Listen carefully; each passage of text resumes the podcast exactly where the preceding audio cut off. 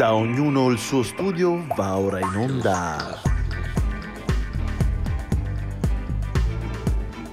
Non siamo stati noi. Programma musicale a cura di Arcadio Baracchi e Jacopo Fallani. E benvenuti a una nuova puntata di Non siamo stati noi. Una trasmissione che spiega come niente si crea e nulla si distrugge, ma Tutto si elabora da Mozart e Sonic Youth, a cura in compagnia di Jacopo Fallani e... Arcadio Baracchi. Che cos'è il... Ritmo. Successione ordinata secondo una certa frequenza di una qualsiasi forma di movimento che si svolga nel tempo, in quanto oggetto di percezione. Nella musica misurata, la suddivisione del tempo della misura è la relazione fra i valori temporali delle sue note, esempio binario o ternario. Nella musica non misurata, come il canto gregoriano, la successione di valori di tempo non divisibili, analogamente ai piedi metrici o al succedersi degli accenti nella prosa ritmica.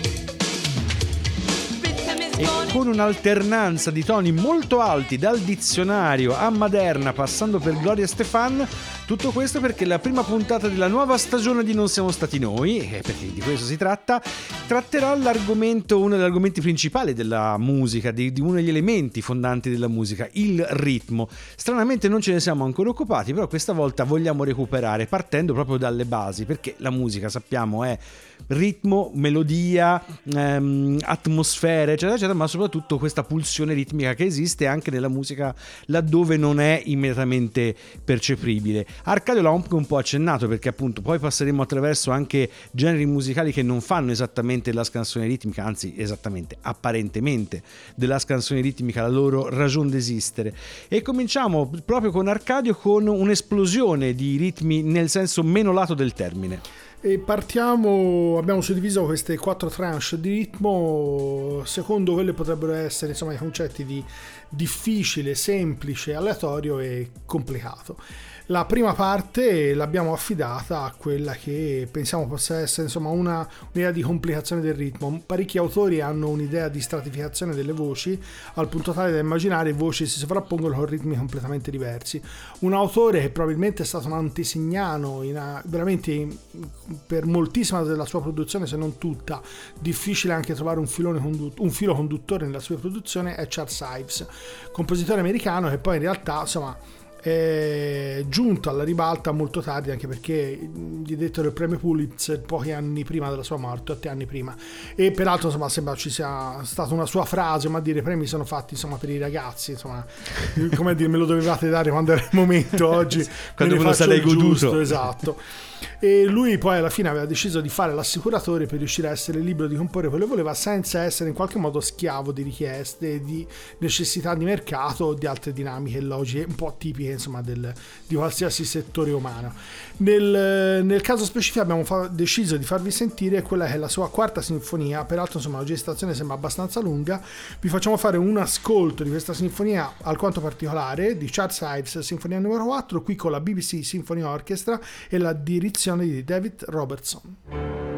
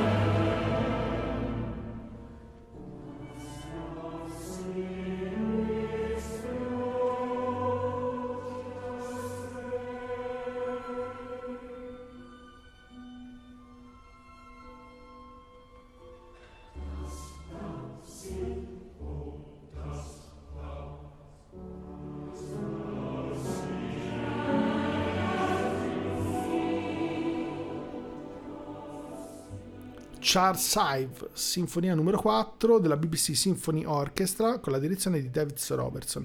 Come dicevamo precedentemente, Charles Ives è un eh, personaggio assolutamente particolare.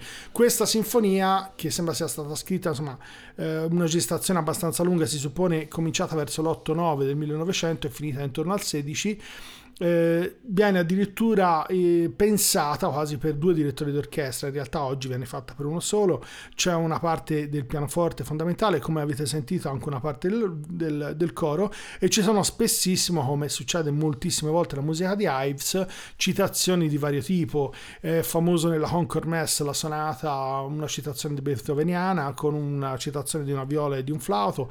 E in questo caso per esempio ci sono degli inni religiosi che si sente vengono chiamati. Dovete immaginare che Charles Ives aveva un'idea assolutamente sperimentale per cui era affascinato da elementi tipo due bande che si incrociano, questa è una delle cose insomma lui racconta di aver sentito e che l'ha colpito particolarmente e si sono incrociate e quello che ne è venuto fuori da un punto di vista sonoro sembrava apparentemente caotico ma poi alla fine insomma era gestito ma era una sovrapposizione di due scritture diverse.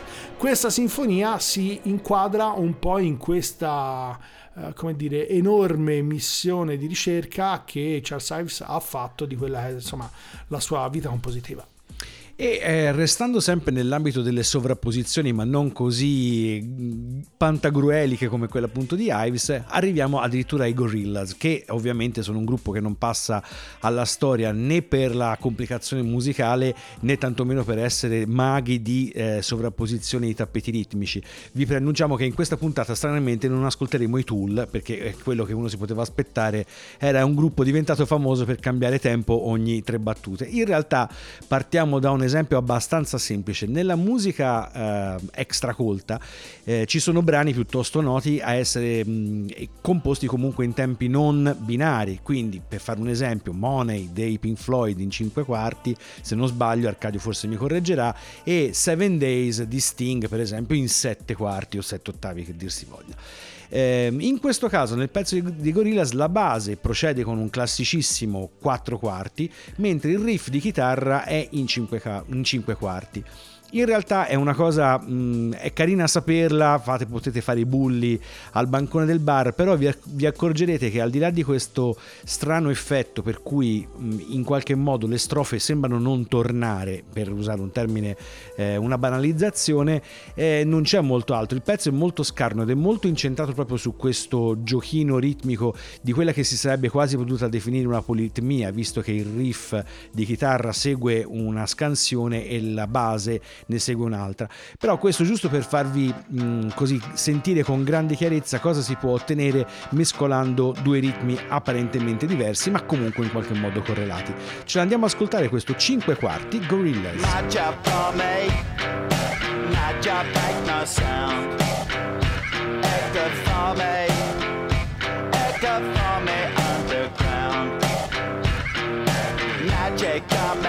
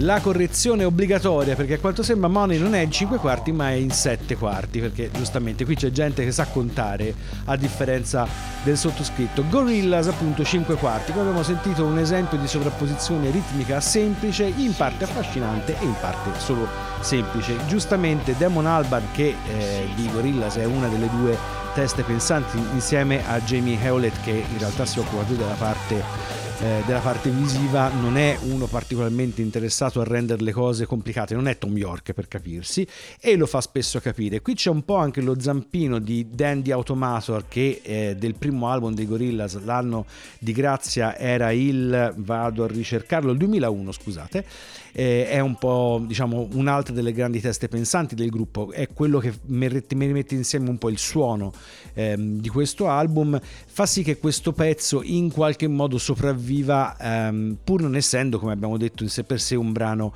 eh, meraviglioso, però appunto serve per chiarirsi un po' le idee su cosa possa significare nella musica extracolta sovrapporre ritmi eh, molto diversi. Nel jazz questa è una pratica comunissima per esempio, nella musica cosiddetta pop sicuramente eh, molto meno. Però andiamo a ridurre ulteriormente il livello di complicazione arrivando quasi a un non livello, Arcadio. E approdiamo a quella che è la, la liturgia romana per eccellenza. Siamo arrivati a mettere le mani in quella che pensiamo, insomma, dovrebbe essere la tradizione colta occidentale. Viene attribuita a Papa Gregorio Magno la creazione di questa sorta di eh, composizione che sono le antifone. Eh, un, un, praticamente una sorta di volume che avrebbe raccolto tutta questa serie di brani chiamato Antifonarium o in alcuni casi Antifonarius 100 e che sarebbe stato attribuito a Papa Gregorio. C'è una sorta di racconto, sembra che, gli, che insomma una colomba glielo suggerisse addirittura nell'orecchio, per cui nel momento in cui il, il, il monaco insomma, prendeva appunto a un certo punto sembra che durante una pausa se ne sia accorto al che abbia, abbia si sia interrotto perché si sia reso conto insomma, che questa colomba, dunque lo Spirito Santo, stava suggerendo direttamente all'orecchio di Papa Gregorio Magno. Papa Gregorio Magno sembra che non c'entri assolutamente niente, ma che ovviamente sia stata un'attribuzione a posteriori, forse addirittura di due secoli dopo. Il riferimento è intorno al VII secolo, poi in realtà sembra che la nascita di tutto questo parta dal dopo il 313 editto di Costantino e da lì in alcuni secoli si concretizzi e sia stato utilizzato dalla Chiesa Cattolica come mezzo per riunire un po' quella che ovviamente la liturgia romana in tutti gli ambiti europei, per cui nelle varie ascendenze mozarabico, bizantino, gallicano e chi più ne ha più ne metta. Vi facciamo sentire ovviamente come al nostro solito un piccolo estratto da quello che sono dei canti dei monaci del monastero di Silos che è un... Un, un'abbazia benedettina a Burgos in Spagna, eh, famosissima soprattutto anche perché questo canto della liturgia romana permane. Vi lasciamo dunque con un piccolo estratto di questi canti gregoriani.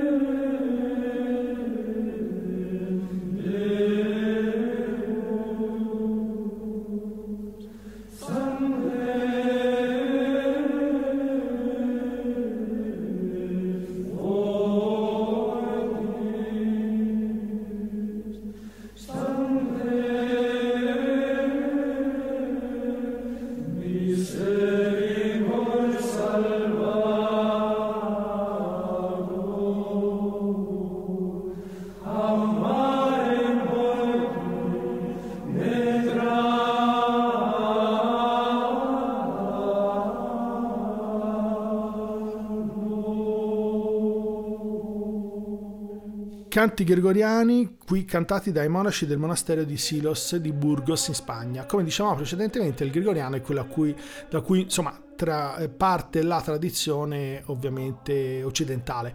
Eh, per farla un po' breve, da, il sistema gregoriano fondamentalmente è, un- è una composizione di tipo inizialmente solamente orale, poi monodico, e, mm, omofonica, omoritmica, per cui tutti fanno la stessa cosa, tutti ne- nello stesso tempo, non ha una suddivisione ritmica in realtà eh, precisa legata al testo e avrebbe un suo andamento cantilenante. Poi nelle trascrizioni moderne vengono utilizzate delle note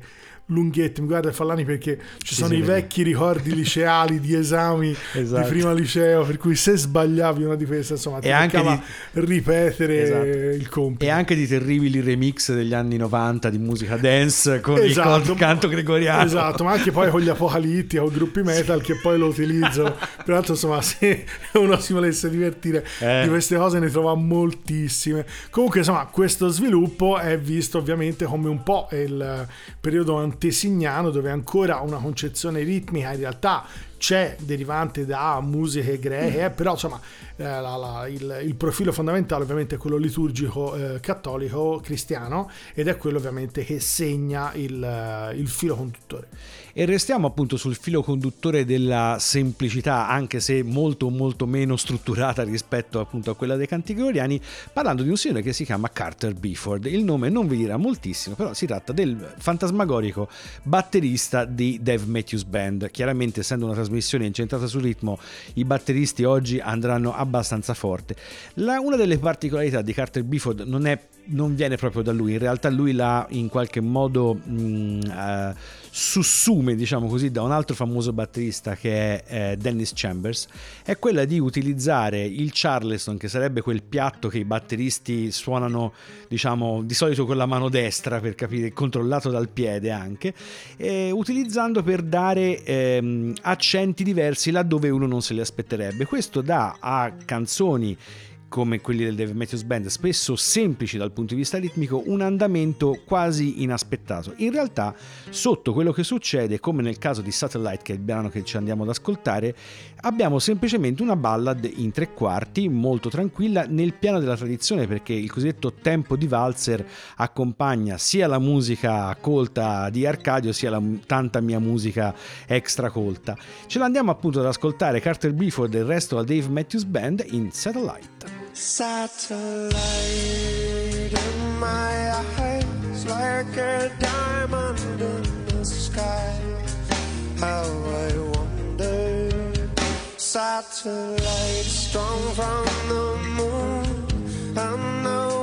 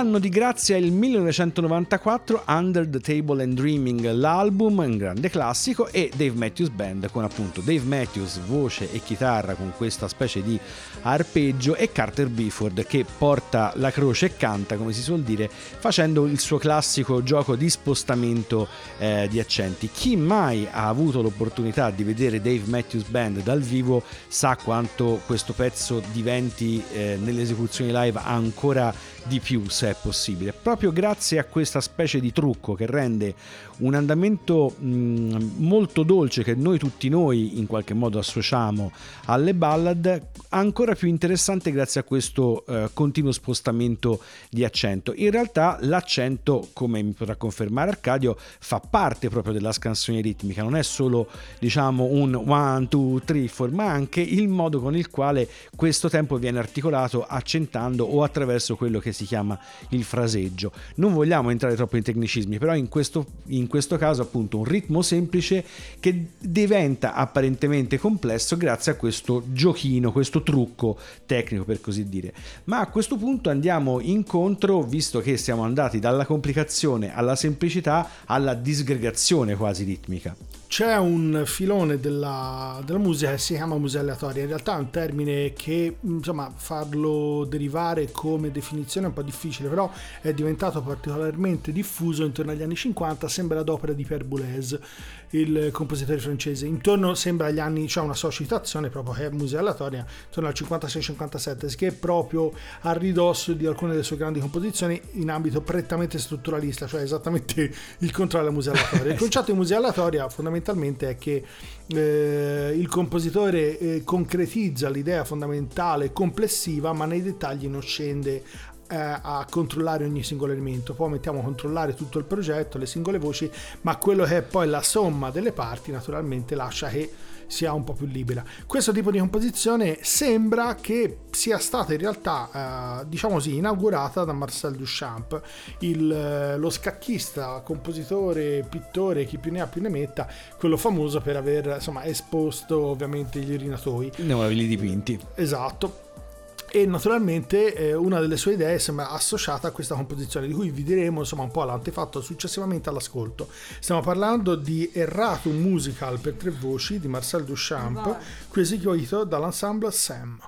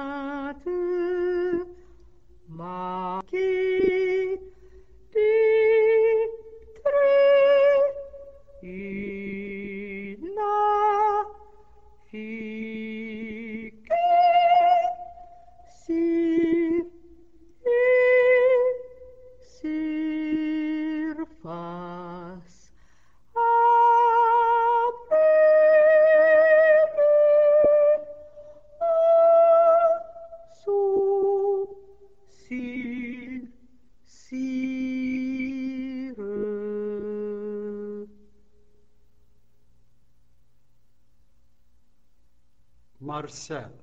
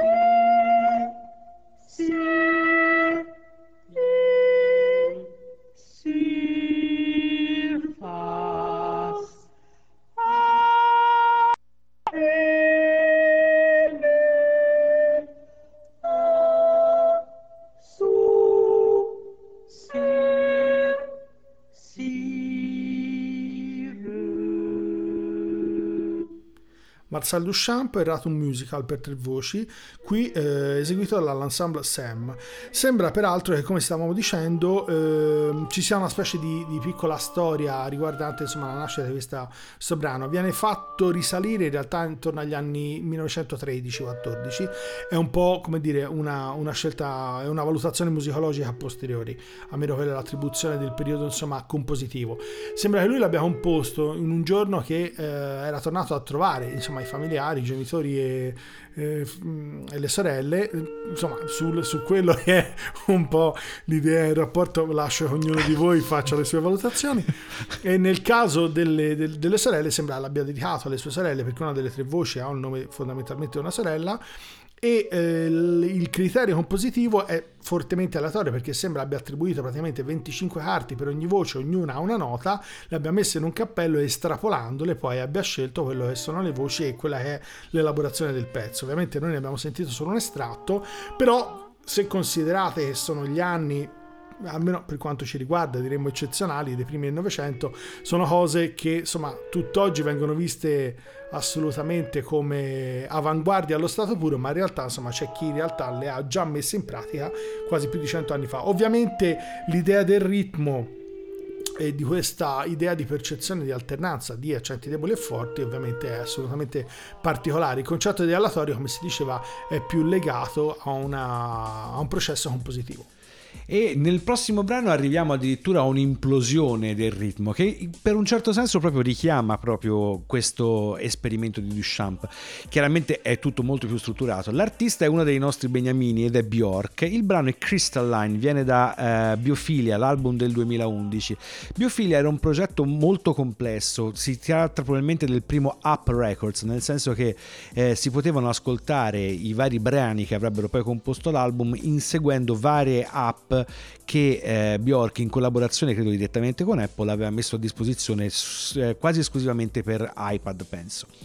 E eh, diciamo questo corollario eh, stava intorno al progetto che aveva al centro la natura e in particolar modo la natura tipica dell'Islanda che è la patria di eh, Bjork.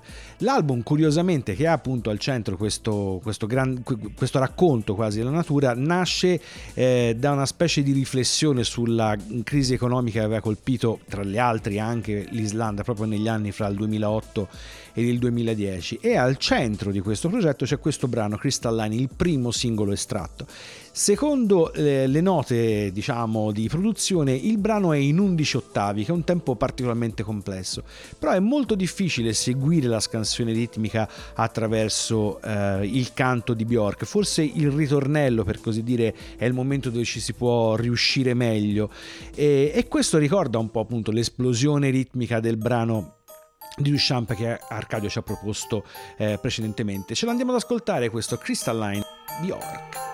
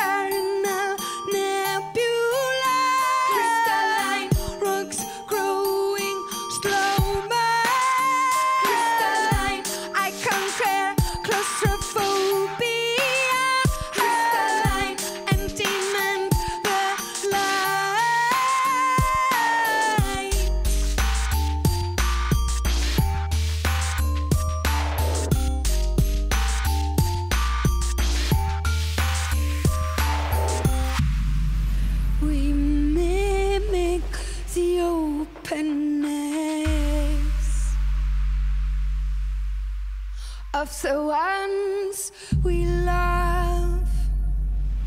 Dovetail our generosity,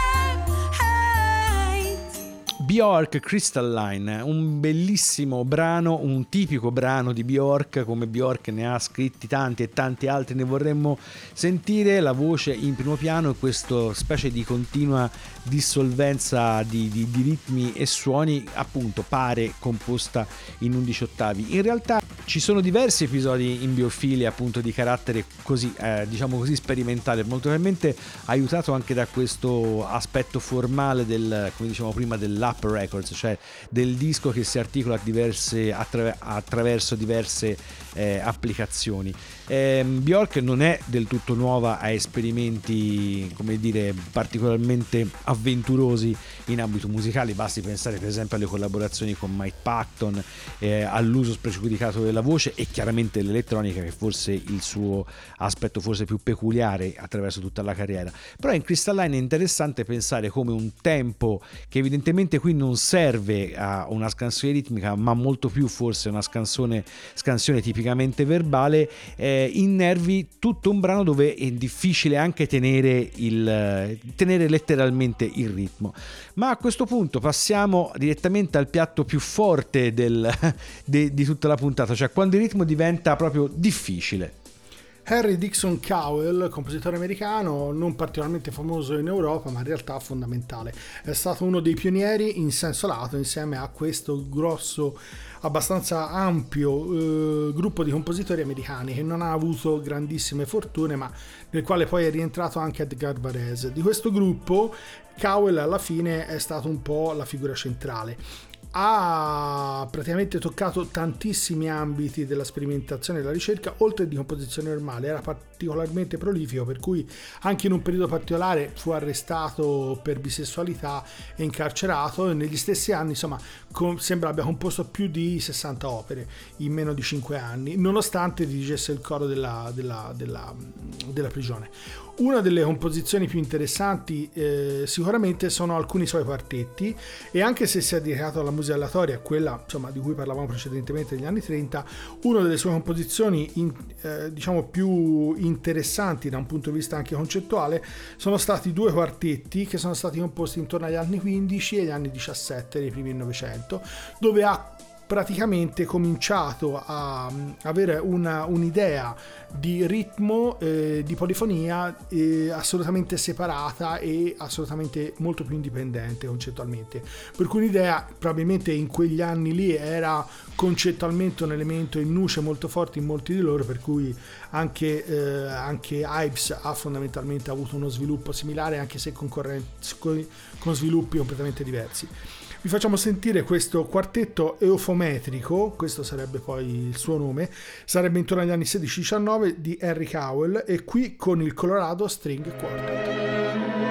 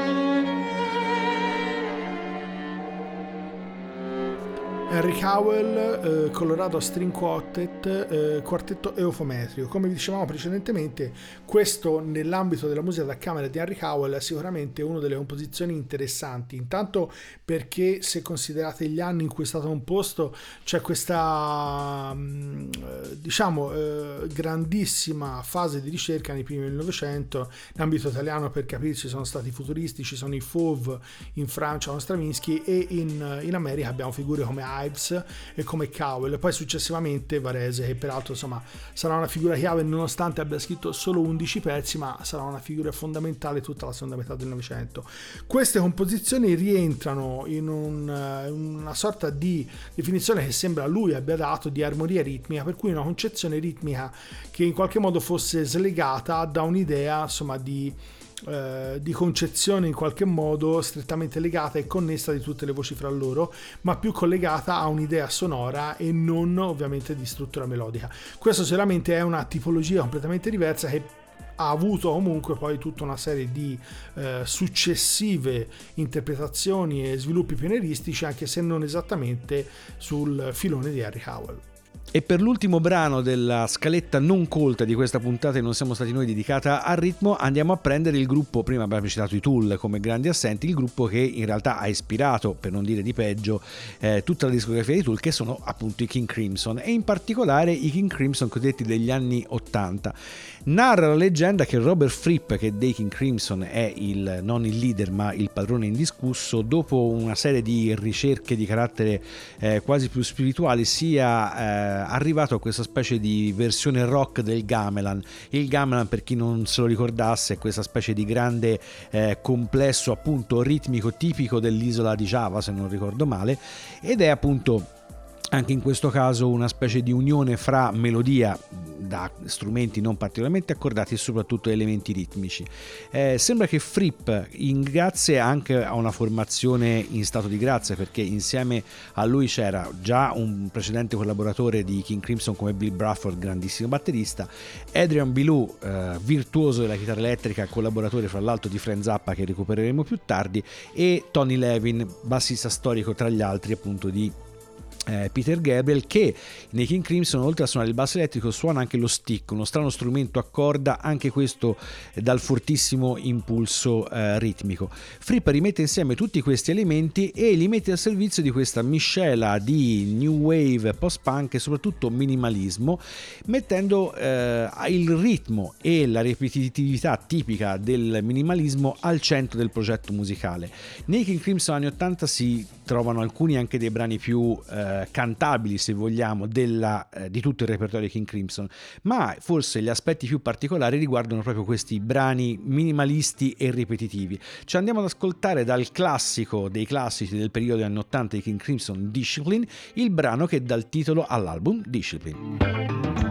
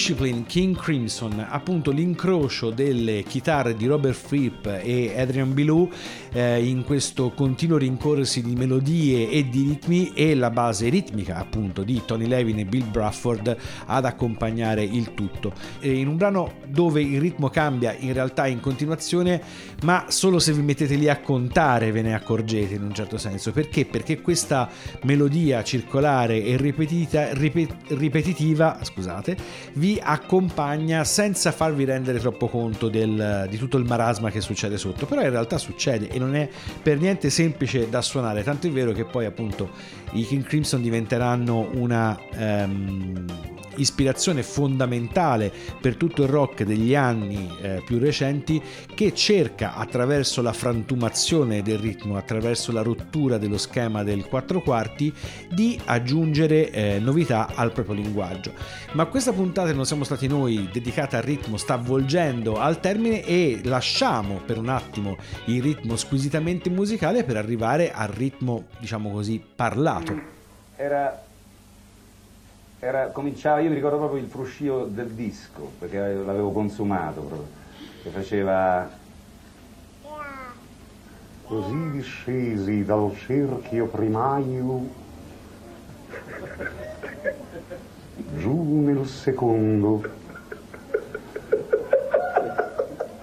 e min loco cinglia e tante più dolor tanto e pugne a guaio perché la O è quasi U, di solito è guaio stavi nos orribilmente nel ringhia disamina le colpi nell'entrata giudica e manda. Secondo e avvinglia E qui c'è un dico strepitoso, perché fa così. dico Eh, basta, adesso basta. Avete sentito Gigi Proietti che imita Gasman che legge Dante Avete- da un disco, come dice Proietti. In realtà si tratta di una trasmissione Blitz, sembra del 1982, ma la cosa era troppo divertente. Insomma, ve l'abbiamo proposta. Ormai non ci sono più entrambi. Gigi Proietti è scomparso lo scorso anno, ma insomma, quest'anno insomma, scomparsi sono stati parecchi. E giustamente appunto lì si prendevano un po' in giro sulla dizione, sul modo di appoggiare in qualche modo la parola, perché giustamente noi da lì anche spesso partiamo proprio dal- dall'impeto e dall'impulso ritmico tipico della- del discorso parlato e della poesia in questo caso.